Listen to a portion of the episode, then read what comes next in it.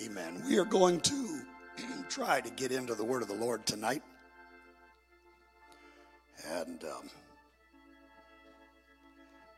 I ask you to bear with me as I struggle with this voice of mine yet again. One of these days, it'll be clear. It may not be till we're shouting on the hills of glory, but one of these days it'll be clear. Praise God. Hallelujah. We're going to turn to the book of Revelation. Revelation chapter 1. And uh, I felt to go back into this study tonight. We're, we're getting close to the end, uh, depending on how long I take on these churches.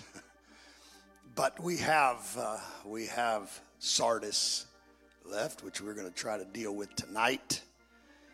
And as much as I want to finish it tonight, I have my doubts. But the good news is, Brother Hilton last night said something about me. What was it you said? You, you, you said something about wanting me, to, you like for me to talk longer or something. And uh, he really said that. So I said, I'm going to remind you that Tuesday night before I preach. And uh, you don't have to say that. It was, he made the statement. He made the statement. And so, um, so if I go too long, blame him tonight. Um, but I have a lot of notes in front of me, and it's going to be very difficult to get it all into one lesson. As much as I don't want to have to break it up, it's probably going to happen that way. And so I'm not going to get in a rush tonight. I'm going to just take my time. There are some things that I feel like the Lord wants to talk to us about. But we have this church of Sardis we're going to talk about tonight, and then uh, all we have left is Philadelphia and Laodicea. And we'll be done. We'll be done with these seven churches. And so we're going to try to continue on through this study and learn some things, and we'll talk to you about all of that here in just a moment. Revelation chapter 1, verse number 19. Revelation chapter 1 and verse number 19. Praise God. Amen. The Lord is calling. Praise God. Revelation chapter 1 and verse 19.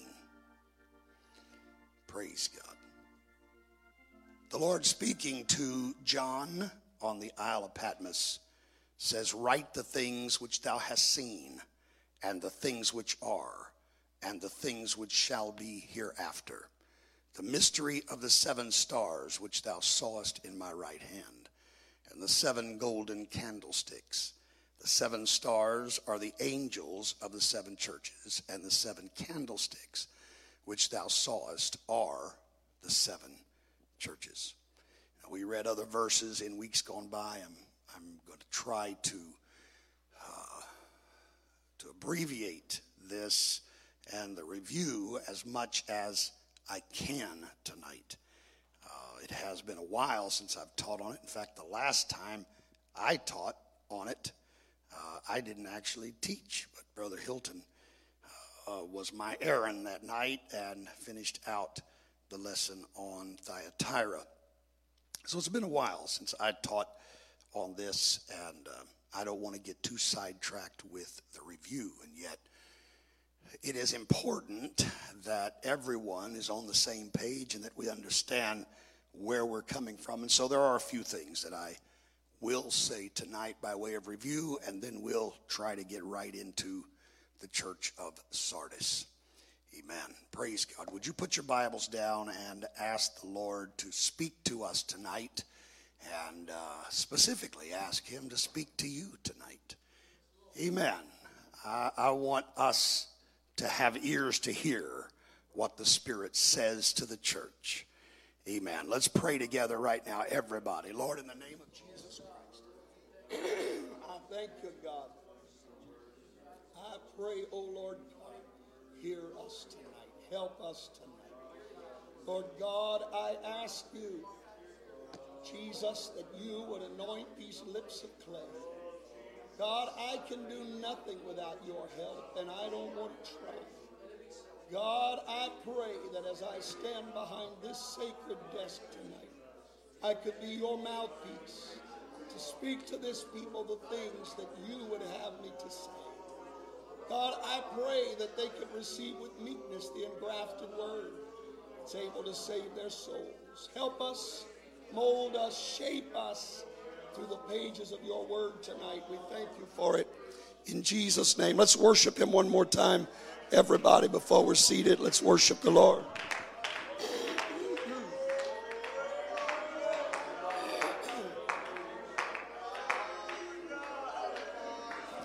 Praise the name of the Lord. Praise the name of the Lord. Oh, hallelujah, hallelujah. Thank God, thank God. Amen. You may be seated, um, but I would like for you to keep in mind the things that I said on Sunday morning and how important it is that there be a connection between the pulpit and the pew. This is not bedtime story. Uh, this is the Word of God, and we need to receive it as the Word of God. God does have some things He wants to say to His church, and I want us to be in tune with the Spirit of God. Amen. We've talked about over a number of weeks these seven churches that are listed here uh, in the book of Revelation. And for the sake of those who have not been a part of the previous lessons, let me just point out a couple of things very quickly. First of all, I know that there are those who teach that this is representative of seven church ages. I disagree with that. I disagree with it wholeheartedly. I don't believe that these are seven church ages. I don't believe that the church is going to end in a Laodicean condition. I just don't believe that's the way God works. I don't believe that we're going to finish this thing up in, in worse shape than the way the church started. Hallelujah. Now, it, uh, there are a number of things that are represented by these churches. But we have to keep in mind these were seven literal churches. They actually existed. They were real congregations of people. And these letters were real letters that were sent to these congregations. And so the things written herein were uh, important to the members of these local assemblies. Praise God. Amen. And, uh, and, and there are some things here, and we're going to talk about some of this. We're going to actually uh, incorporate some of the review as we get into the lesson because there are things that are dealt with in uh, the letter to Sardis that uh, we usually cover in review but they are dealt with specifically in the letter. And so we'll deal with them uh, when we get to those verses. Now, uh, I will tell you that I believe that God chose seven churches for a very specific reason. There were many other churches in Asia and in other places that God could have addressed, but He specifically called out these seven. And why seven? What is the significance of seven? Well, again, we'll talk about that some when we get into the lesson, but, but we do know and understand that seven is God's number of perfection or completion. And so what I believe, and it's important that I say this tonight, I believe that the reason there are these seven letters is because if we will take these seven letters and look at the things that God condemned and the things that God commended, then we'll get a picture of what God's idea of a perfect church is. And understand that, that I'm not using the word perfect the way that we use it today uh, if we're going to use perfect to mean without flaw, not capable of making mistakes, there is no such church. But God doesn't define perfection that way. Perfection in the scripture is defined as spiritual maturity or absolute wholeness. It is having everything that is necessary. A perfect church to God is not one that doesn't have any problems. But it's one that has everything God wants it to have. That as a church, it has the right attitude toward the things that God hates. Praise God. And so we're going to learn from these churches, have been learning from these churches. Uh, there are things about these letters that I've pointed out week after week. Um, and, and there are some consistencies that run through these letters. Each letter contains either a commendation, something that God commends them for, or a condemnation, something that God rebukes them about. And most of the churches received both commendation and condemnation. There was correction, and yet there was also uh, praise. In most of them, not all of them, but in most of them, uh, there was only one church that God did not correct at all. And that was the church at Philadelphia. There was nothing that God pointed out about that church that he found wrong with that assembly. And that's a pretty amazing thing. That's a pretty amazing thing. Now, there were churches, two of these seven, that did not contain uh, anything good. God found nothing good to commend them for. That's also a pretty amazing thing. And I don't want to be in that condition. Amen.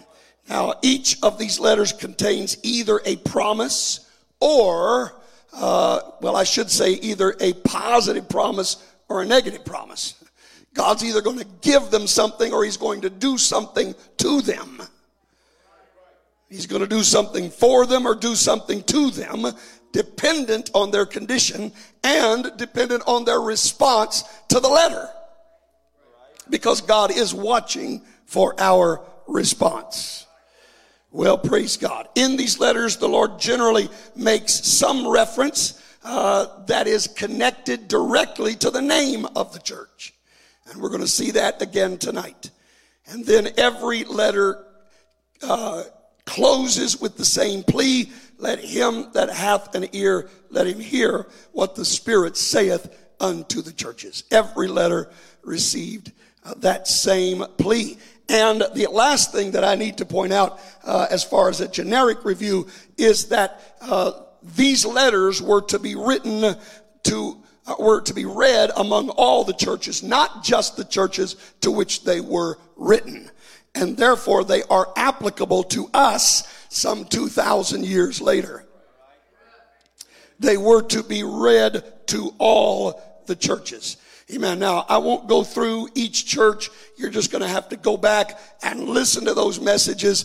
Uh, but so far, we've talked about Ephesus, we've talked about Smyrna, Pergamos, and Thyatira. Four out of the seven. Tonight, we begin with number five and that is the church of Sardis. Now, that's probably the quickest review I've done since we started this series, but I really want to get into this lesson tonight. And, uh, and I need you to bear with me for a few minutes because the next few minutes are going to be just a little bit different than my normal uh, style of preaching or teaching. But there is some history that I want to share with you about Sardis that is important to really understand the letter. And I've been doing this uh, this time as we've gone through these churches, something I did not do in the past, but but I've found it to be very enlightening to dig a little deeper and to go into the history uh, either of the church or the city or, or the pastor or whatever. There's always something significant uh, that we don't just see on the surface. And so it's worth the time to go into some things that uh, uh, may not be uh, as exciting, but it will help us to better understand where we're headed. All right? So will you ride with me for a few moments here? Let me talk to you about the history of the city of Sardis. Sardis has a very interesting history. It actually, uh, when you start studying the history of Sardis, then, then you see a direct connection to the spiritual condition of the church at the time that this letter was written. It's interesting how the history of that city obviously influenced and affected the church rather than the church affecting the city. well, hallelujah. Now, Sardis, Sardis, right now, you can actually travel over there, and there is a very small village uh, where this once world renowned, very rich, and extremely powerful city once stood. It's now just a small village. There's not much there. And when I tell you the history of Sardis, you'll understand a little bit of why it reached this kind of devastation. Archaeologists have gone in and they have uh, been uncovering things in the ancient city of Sardis, and they have found remains of a distant glory that was around this city. Uh, they found ruins of a number of structures. They, they found a, a, a very massive bath slash gymnasium complex uh, in this city that the wealthy would frequent. Uh, this city of Sardis was one of the greatest cities of the world at the time that this letter was written. It was an extremely important city, very powerful, very rich. It was the capital of Lydia, and the king lived in this city. In fact, a number of kings uh, whose names are famous in history lived in the city of Sardis. Now, to understand Sardis, You've got to understand that this city was actually founded on a high mountain ridge. Uh, they say somewhere between uh, 900 and 1500 feet uh, up is where this city was located. It was actually on a plateau. Uh, it had sheer walls straight up and down on three sides of this plateau. You couldn't get up those sides. The fourth side was not as sheer, but it was also very difficult to get up there. It was not an easy task to make your way to the city of Sardis. Now, its wealth was legendary. Near the city of Sardis, archaeologists have found tombs with thousands of relics uh, utensils, ornaments of gold, precious stones, uh, all the things that wealthy people had. Amen. Gold was one of the mainstays of this city. And that's how they became so rich. Now, as I said, they're located on a plateau. Uh, it's difficult to get there, to get to them. And because it was so difficult to get there, they developed a sense of comfort and safety. Nobody can touch us. They can't get to us. There's only one side of this plateau that they could even think about trying to scale. And so they felt very confident that no one would ever overthrow them. They felt absolutely invincible. Hallelujah. Now, all of this is important as you, as you start reading the letter to the church at Sardis. It's all important. Now, uh, what happened? Because they felt so uh, um, secure and and they felt so strongly that they could not be defeated. Uh, it actually resulted in a carelessness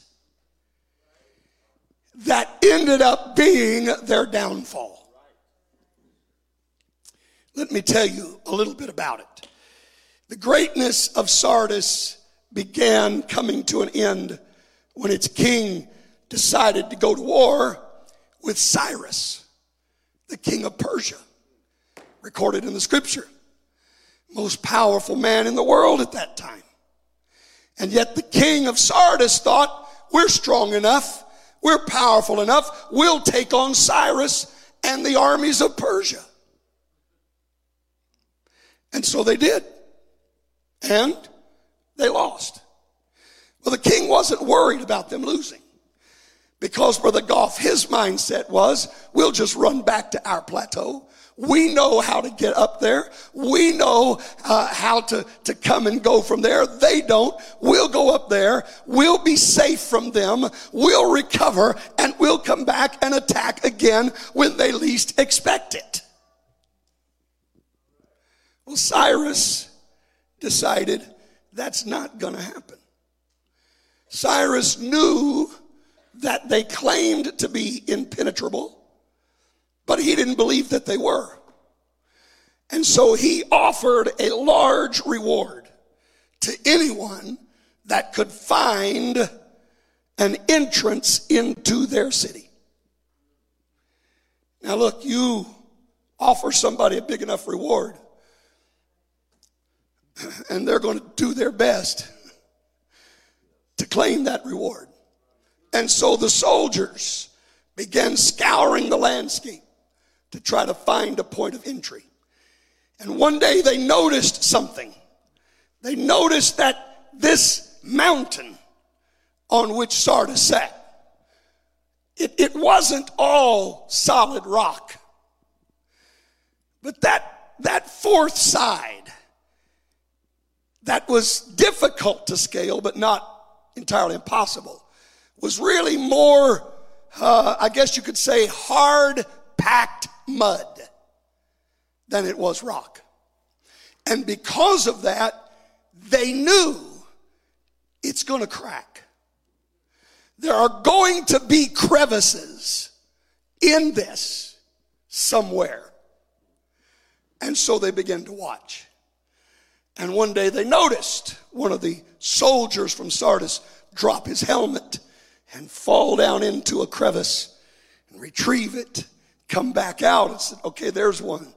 They just kept watching from a distance. They then saw one leader of the army leading an entire troop. They seemed to disappear. And the armies of Persia said, there's something there. And they then at the right time started trying to get through that fault line. Now, let me tell you, they made it. And when they got to the top, they were shocked to find that the city was totally unguarded. They were so convinced that nobody would get there that they failed to set a watch. Now that's important for what the Lord has to say to Sardis. They failed to set a watch. And as a result, the armies of King Cyrus, the armies of Persia, overthrew that city. And, and in fact, uh, history says that when they took that city, they actually took with them the equivalent, get this, the equivalent of $600 million in treasure from Sardis. Now, I find it interesting, maybe you don't, but I find it interesting that this happened some 10 to 15 years before Cyrus gave the decree for the Jews to go back to Israel and build the temple. And Cyrus financed the building of the temple. About a dozen years after he captured Sardis and collected $600 million, do you think that maybe, maybe God allowed Cyrus to be used at that moment, first of all, to try to teach Sardis a lesson? that you can never get to a place that somebody can't bring you down if you're not trusting in God.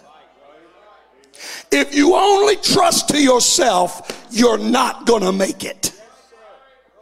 I don't care how impenetrable you think you may be. I'm telling you, there's an enemy out there that can bring you down if you don't have the help of God.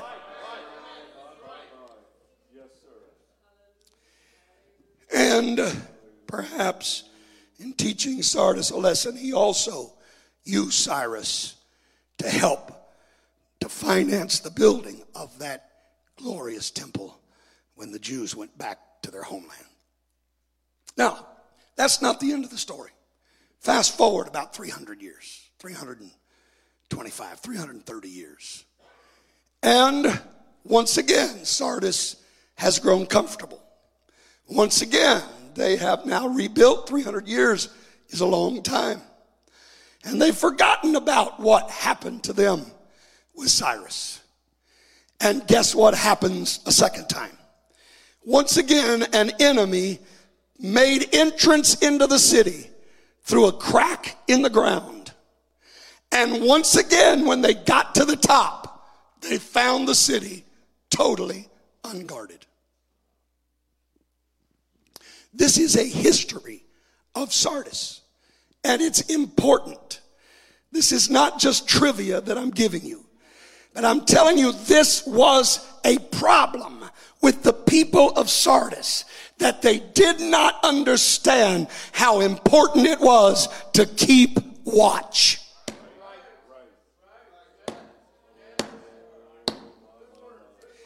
They did not understand the significance of it. Now, you fast forward then uh, a few hundred years, and around the year 17 AD, the city was destroyed by an earthquake. Tiberius, who was the Roman emperor, uh, wanted to help uh, Sardis rebuild, and so he did.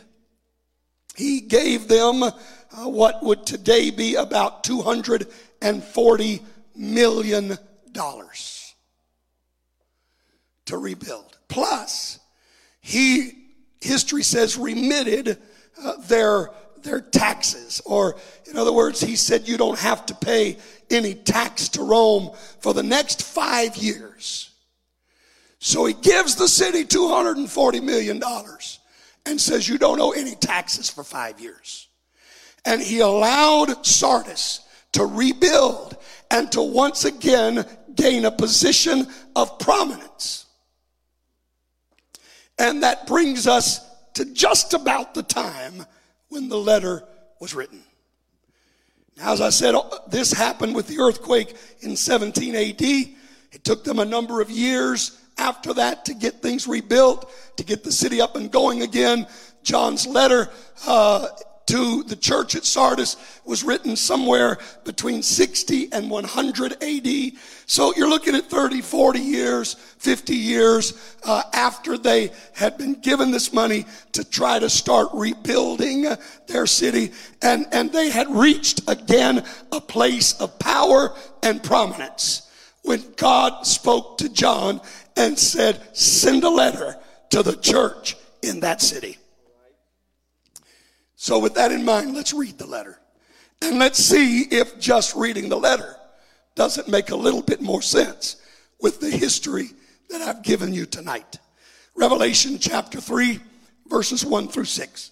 And unto the angel of the church in Sardis write, These things saith he that hath the seven spirits of God and the seven stars. I know thy works, that thou hast a name, that thou livest and art dead. Be watchful and strengthen wait, wait, the things. Wait, what, what was that? And are dead. No, no, what, what, what? Yeah, and are dead. But what's the next thing? The very, Be watchful. say that again. Be watchful. Isn't that interesting? That he's telling the church at Sardis, be watchful. Be watchful. Read. Be watchful and strengthen the things which remain. Strengthen the things that remain. that are ready to die. They're ready to die. For I have for I have not found thy works perfect before God. Remember therefore how thou hast received and heard, and hold fast and repent. Hold fast and repent. If therefore thou shalt not watch, I will come on thee as a thief, and thou shalt not know what hour I will come upon thee. Thou hast a few names, even in Sardis, which have not defiled their garments, and they shall walk with me in white. For they are worthy. He that overcometh, the same shall be clothed in white raiment, and I will not blot out his name out of the book of life, but I will confess his name before my Father and before his angels. He that hath an ear, let him hear what the Spirit saith unto the churches. All right. I think maybe you understand a little better some of the some of the underlying message that Jesus is giving to the church when you understand the history of the city. And it's obvious that the history of the city was quickly becoming the history of the church. Now, as for the name Sardis, the name, uh, some scholars say, means remnant or that which is left. And again, the Lord's going to make reference. He did make reference. We read it here. We're going to talk about it, Lord willing, in just a few moments.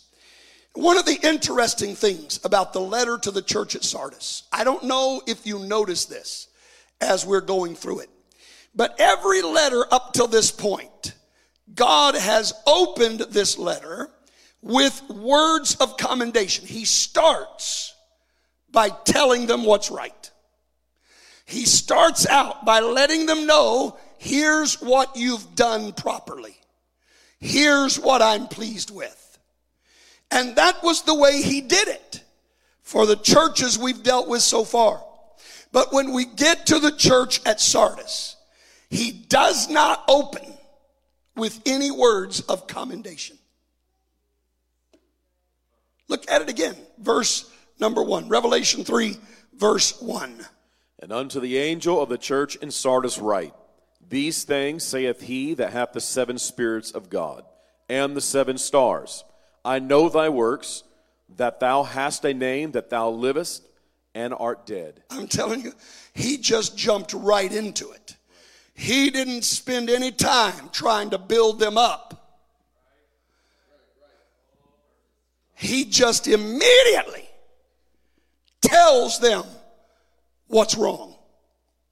Now, again, it's also interesting to note how the Lord identifies himself. We've talked about this with other churches. The way that he identifies himself in each letter is different.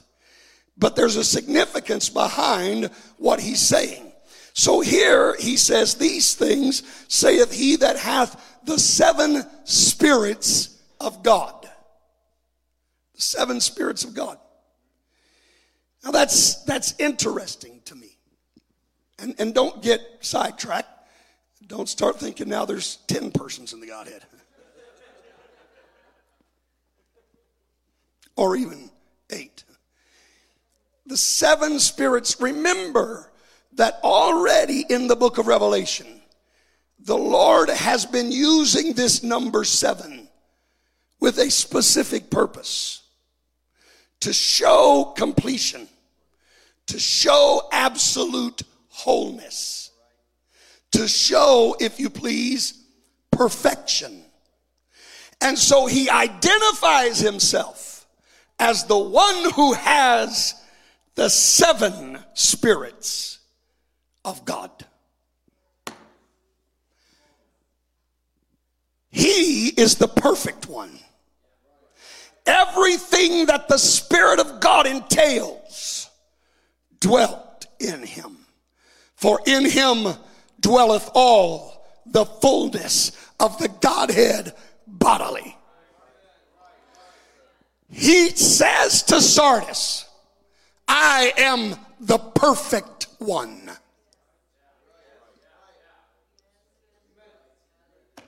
That's important for what he's going to say in verse 2. So just tuck that away in your mind and we're going to come back to it. But, but that's what he's dealing with. And, and as I said, we, we need to understand the number seven means completion, perfection. One is the number of God. Six is the number of man.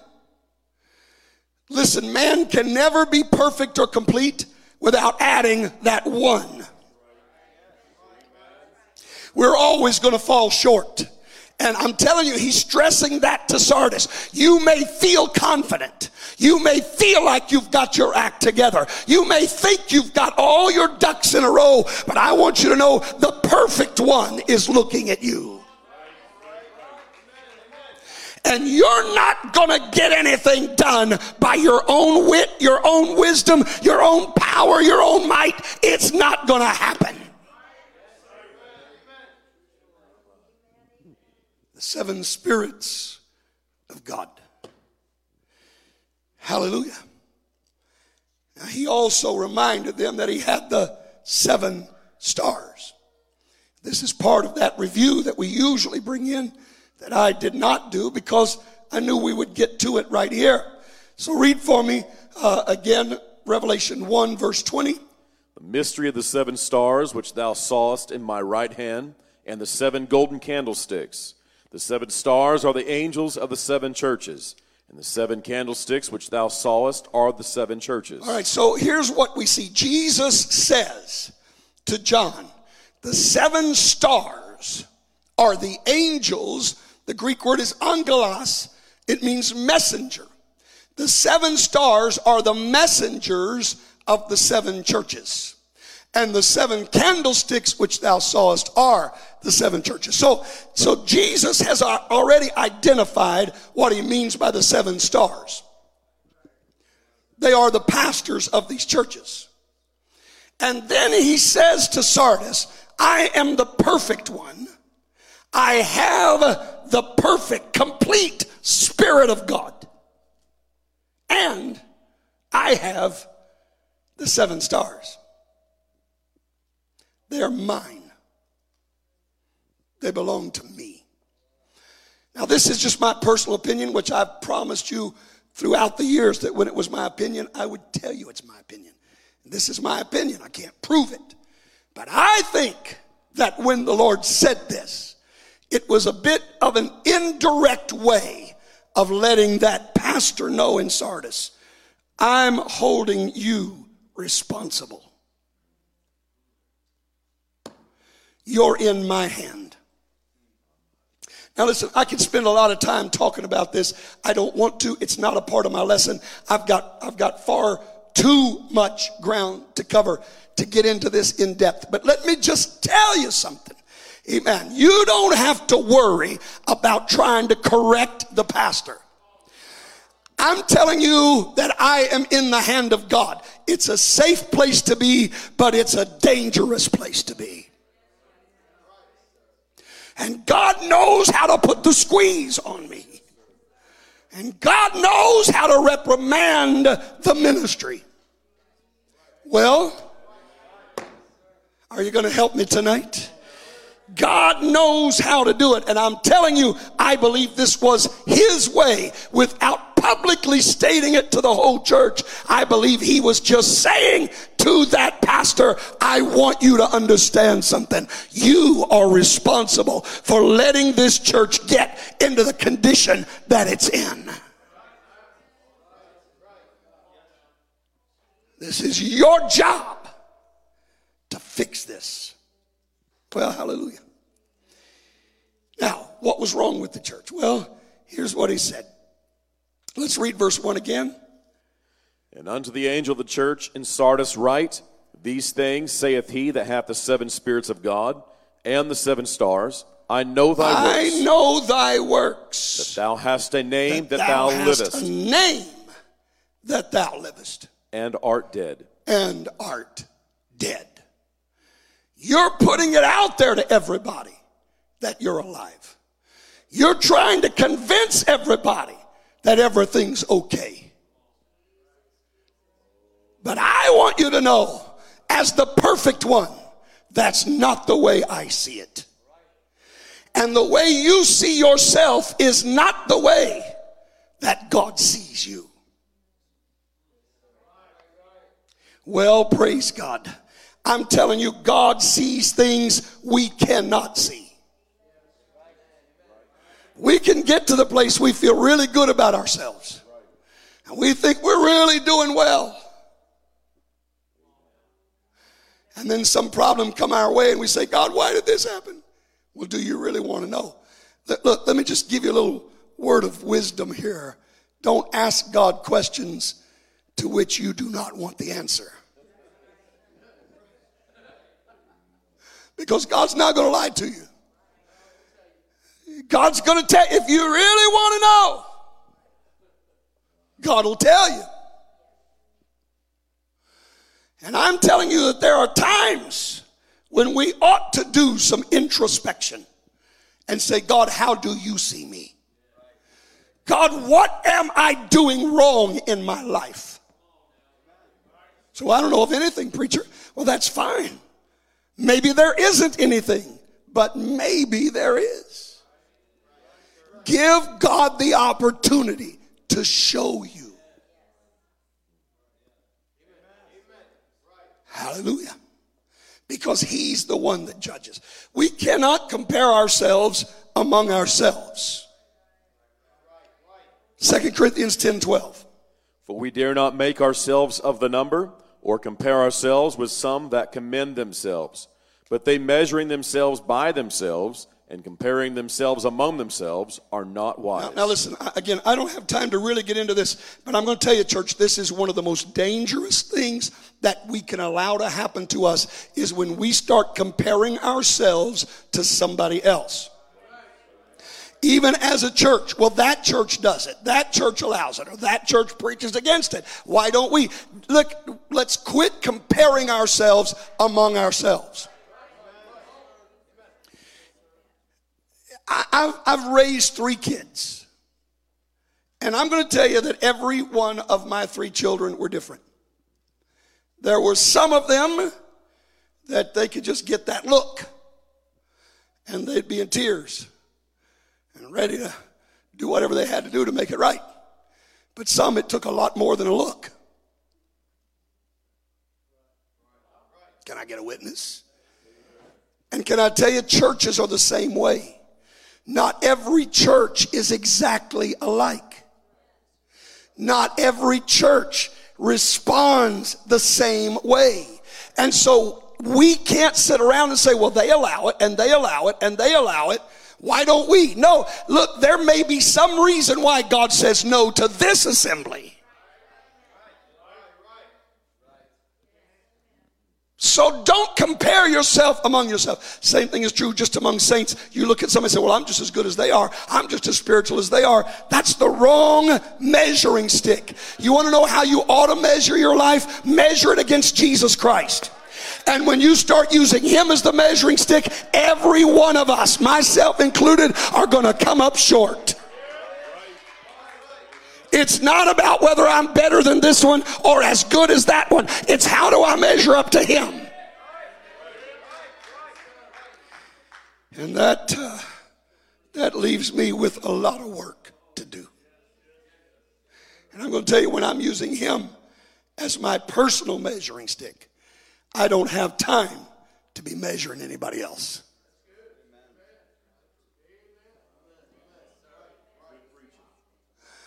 I don't have time to be finding fault with anybody else if I'm spending my time measuring myself. Well, praise God. All right, all right. You're not running the aisles tonight for some reason.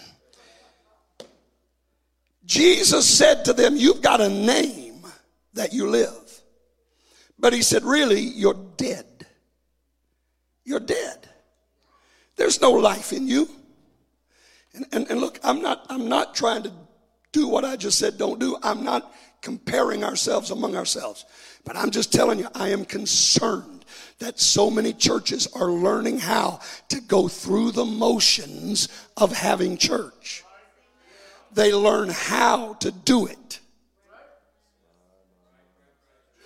You know, one of the things I didn't I didn't put it in my notes. I wasn't thinking about how applicable it was, and so I left it out. But as I was doing this study, one of the things that I ran across was when Cyrus conquered Sardis, he wanted to make sure that they never became what they once were. And so he refused them to do any kind of work that was mining related or carpentry related. Uh, he wouldn't let them build anything. He wouldn't let them. What he did is he taught them the arts. And they had to raise their children playing music, dancing a certain way, making money, doing those kinds of things. And so they learned to sing the song and do the dance.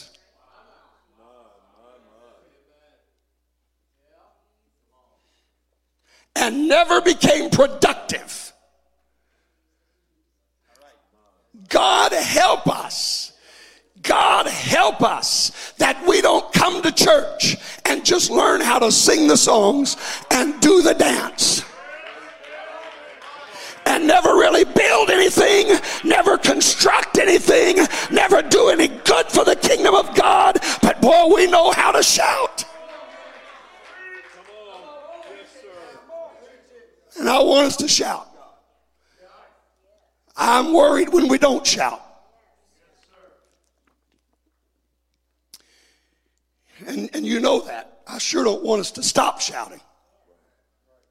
But I don't want shouting to be the focus. I want shouting. I want dancing. I want worship to be the result. We've spent time in prayer. We've spent time in outreach. We've done the other things that God wants us to do. And when we come to church, we're rejoicing because of the goodness of God and how He's helped us. We're not just dancing to the beat of the music. All right, all right, all right. It's starting to get a little tight now.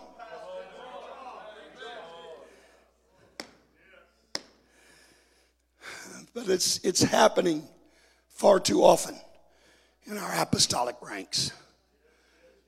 They're just They've just learned to sing the song and do the dance. And that's all they know. And I don't want this church to be that way. I don't want us to fall into the trap Sardis fell into. We've got a name that we're alive,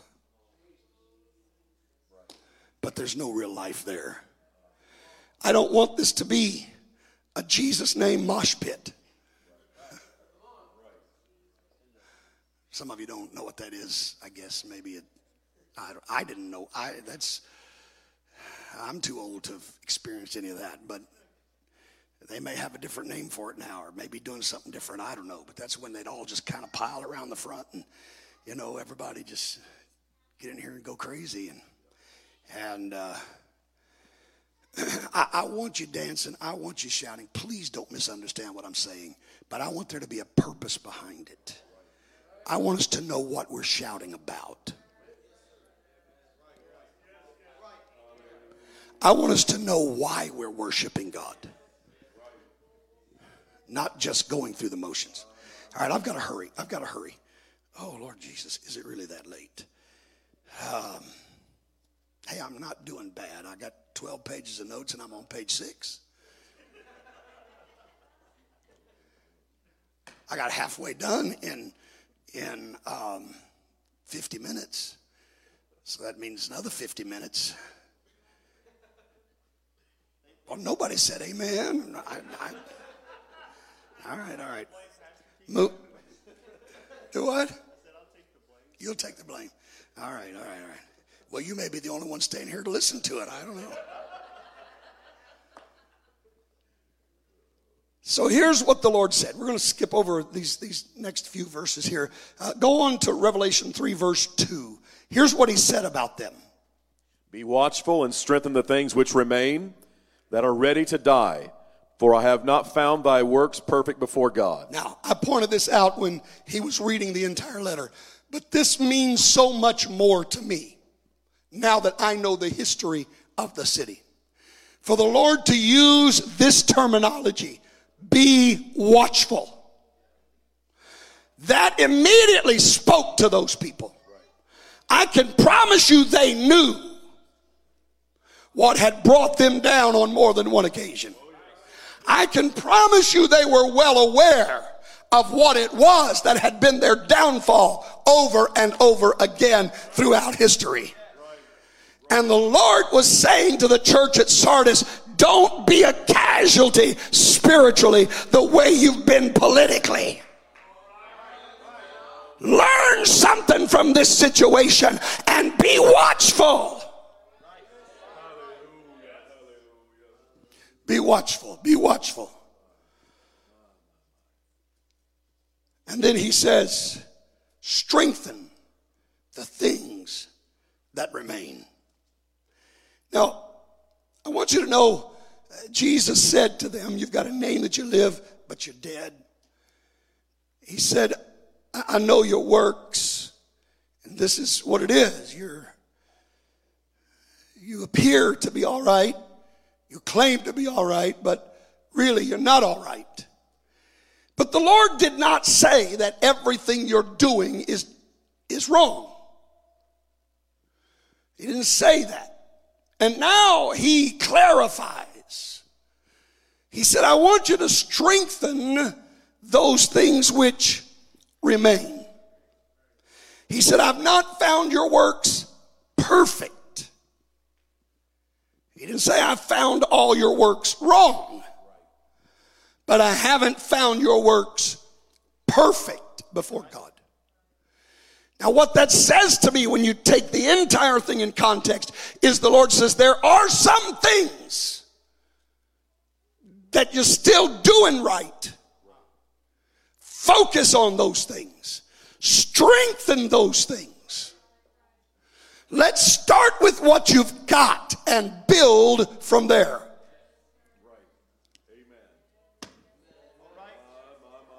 Hallelujah. And listen, listen, this is important because saints of God, if if we're not careful, the devil will point out every flaw, every failure, every mistake, and say there's no use in trying. And this is the flip side of where Sardis was. But I want to come along as your pastor and say, don't let the devil trick you into that mindset. There are some things, surely, that you know you're doing right. There's got to be some things you know you're doing right. And if you know you're doing those things right, keep doing them and strengthen them. Get better at the things you know are right. And I'm going to tell you, if you'll start there, it won't be long until you'll be picking up the other things and working on the other things. But if you keep the mindset that there's no use, I got this problem and this problem and this problem, there's no use in me living for God, you'll never get anywhere. So don't let the devil keep you blinded by everything that's wrong. Yes, take time. Ask God what's wrong, but also ask God what's right with me, God. What do you see in my life that you love? What is it about me that you just keep working on my life? Oh, I feel this tonight. Listen to me. You would not be here if the Spirit didn't draw you here. So why is he drawing you? He must see something good. He must see something right. I'm trying to help somebody tonight. I'm trying to help somebody tonight. Hallelujah.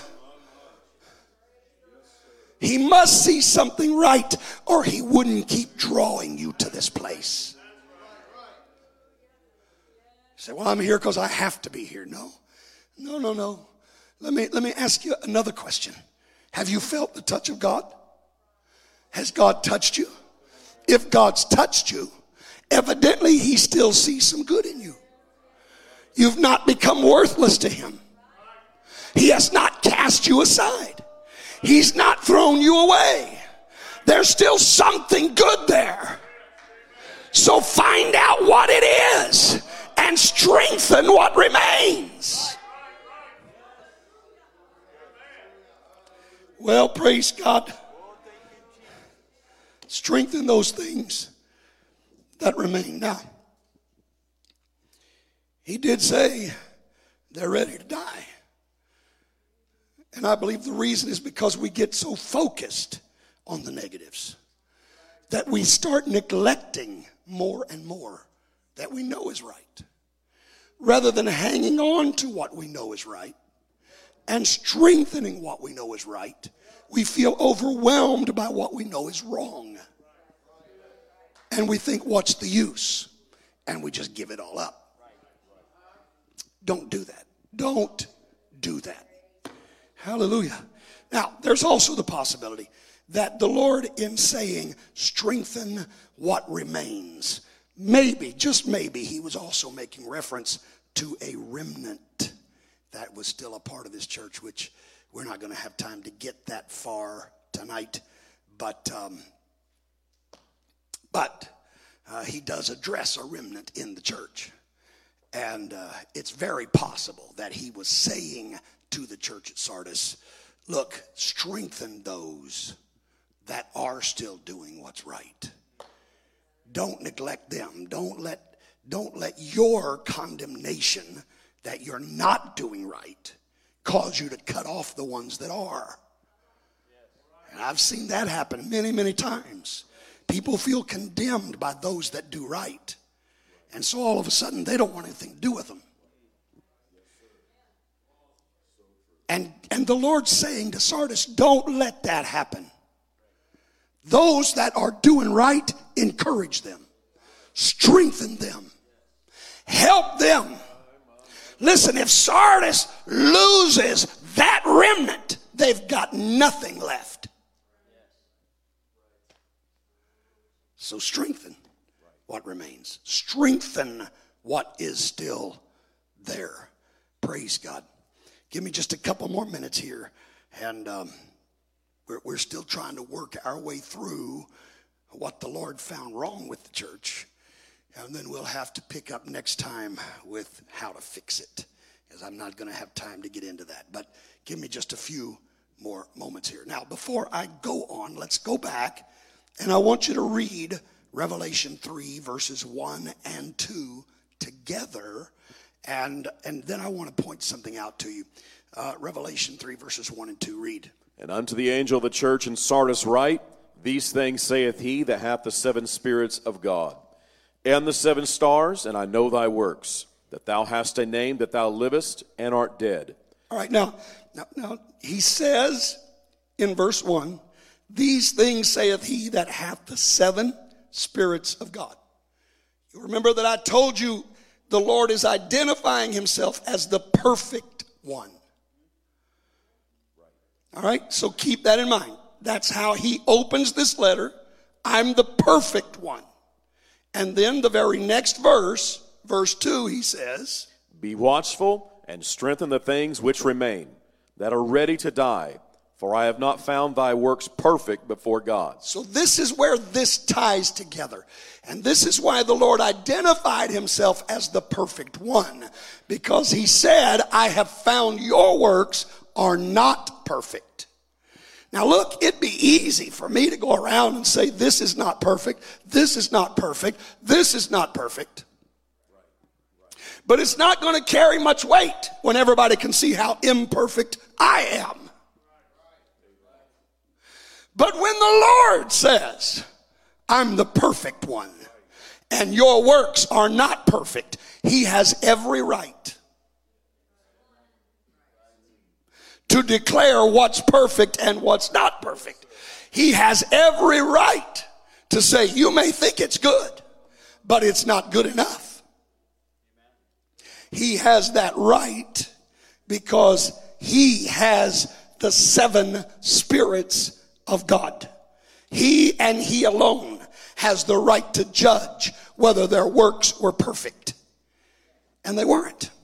Now, let me tell you something. Again, I want to just let you be reminded that perfection is something the Lord expects. Not a whole lot of response there. Um, because again, you're thinking in terms of our definition and not God's definition. But listen to this Matthew 5 48. Now, this is Jesus. Be therefore perfect, even as your Father which is in heaven is perfect. Now, is that a command? Is that a command from Jesus? Do we have to obey the commands of Jesus? How about the Apostle Paul, 2 Corinthians 13 11? Finally, brethren, farewell. Be perfect. What? Be, be perfect. Paul said it too, didn't he? Be perfect. Is that an apostolic command? Yes, sir. Yes, sir. All right, so why is it that we think we don't have to obey this? I'll tell you why. Because we put our own definition there. We cannot accomplish perfection if we're going to look at it as flawlessness. But that's not what Jesus or Paul commanded of us. What he commanded was be mature, grow up, get everything you need. Don't be an infant from now on. Hello? You know, it's, it's fine for a baby to not be able to walk and talk. But at some point you get concerned if they're not walking and talking. And that's what the Lord and Paul were both saying. When he says be perfect, he's saying, come on, grow up. Get everything you need. Don't keep talking baby talk. Don't keep getting offended at every little thing that comes along, getting your feelings hurt by everything you misunderstand. Grow up a little bit. Be mature. Be perfect. Be of good comfort. Be of one mind. Live in peace. All of this is a part of biblical perfection. And the God of love and peace, he said, finish that off for me. Be perfect, be of comfort, be of one mind, live in peace, and the God of God love and of love and peace shall be with you. shall be with you. I want the Lord to be with me. I want the Lord to be with me. And so I'm going to work on growing up. I don't want to just stay the way I've always been spiritually. I don't, you know, people say, well, I'm just as spiritual today as I was last year. Well, that's not good enough.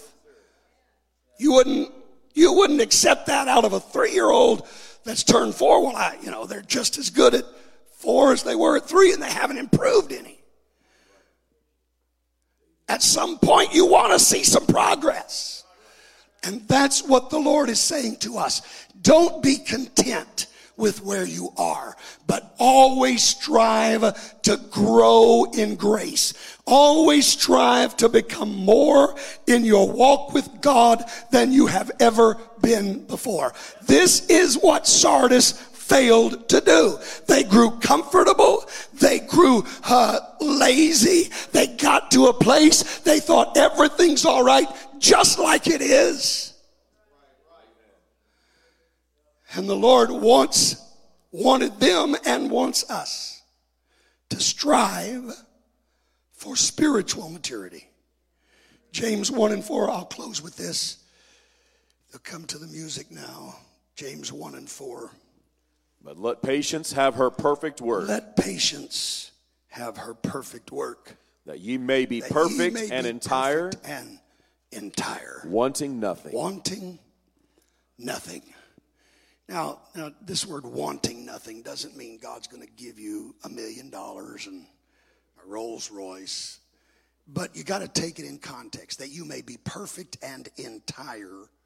We could say lacking nothing that is necessary in your spiritual walk. That's what he's saying to the church.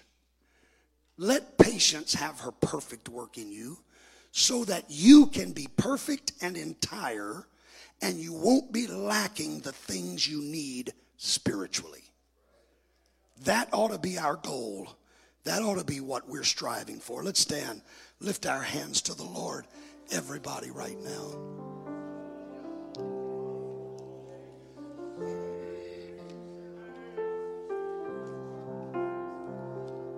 Come on, let's reach out to him.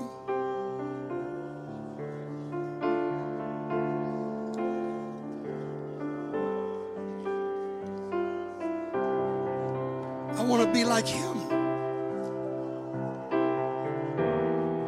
I want Him to change me. I want Him to transform me into His image.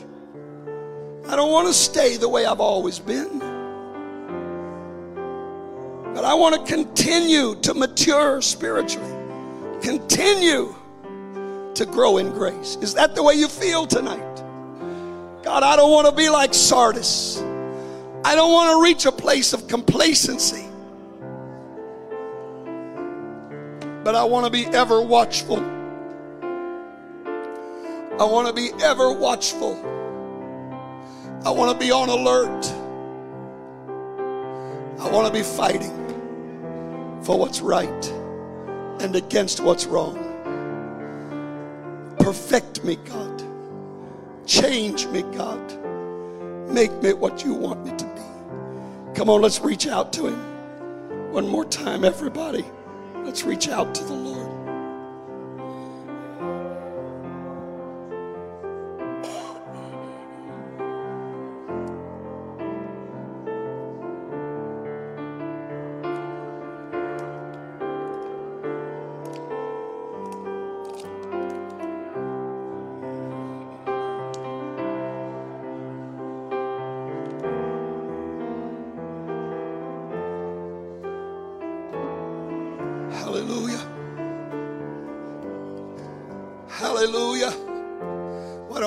Stand around the front? Let's close out this service with just a few moments of commitment to the Lord.